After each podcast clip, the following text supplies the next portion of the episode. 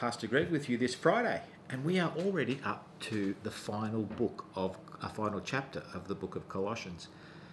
Remember, we've had three extraordinary days where we've looked at Paul's wonderful letter to the congregation. First chapter spoke extensively about the supremacy of Jesus, how the fullness of God dwells in him. The second chapter talks about our connectedness with Jesus Christ, talks about the fact that we are joined with him and not just symbolically, but we are actually connected with Jesus Christ. Third chapter says, if we are, therefore, connected with God, we will live a life that reflects that. And so he talks specifically about some of the things that will drag us away from the presence of God. And these things, again, are to sharpen our consciences so that we can be aware of the Holy Spirit's renewal rather than the influences from outside. So the final part talks about how we uh, respond not just in our personal life but also in a corporate life. If we are renewed by the Holy Spirit, if we are a new creation and we're joined to Christ, we will naturally want to worship.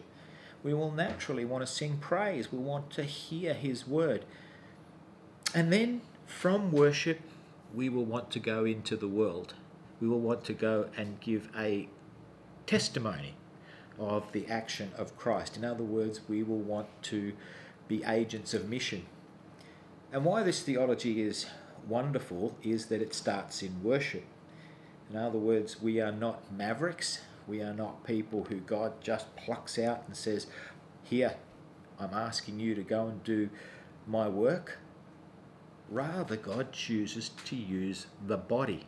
And each one of us is encouraged and uplifted by the body.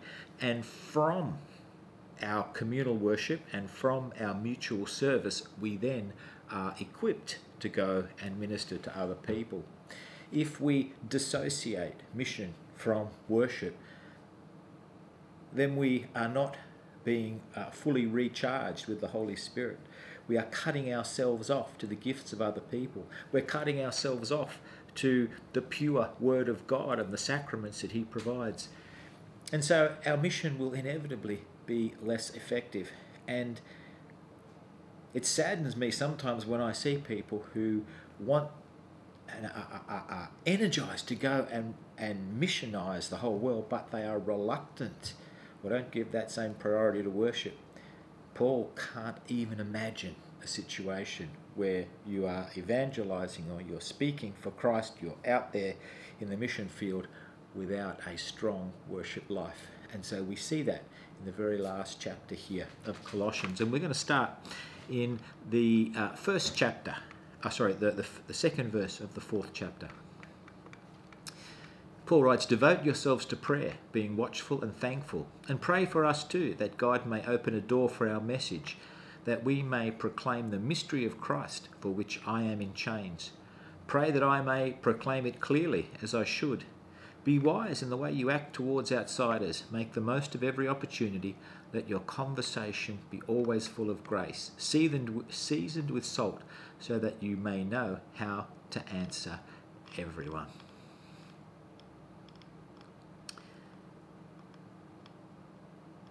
And we have a devotional thought.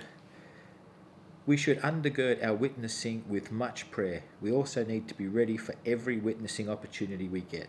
We pray, Lord, may my life and my words faithfully point others to you. Amen.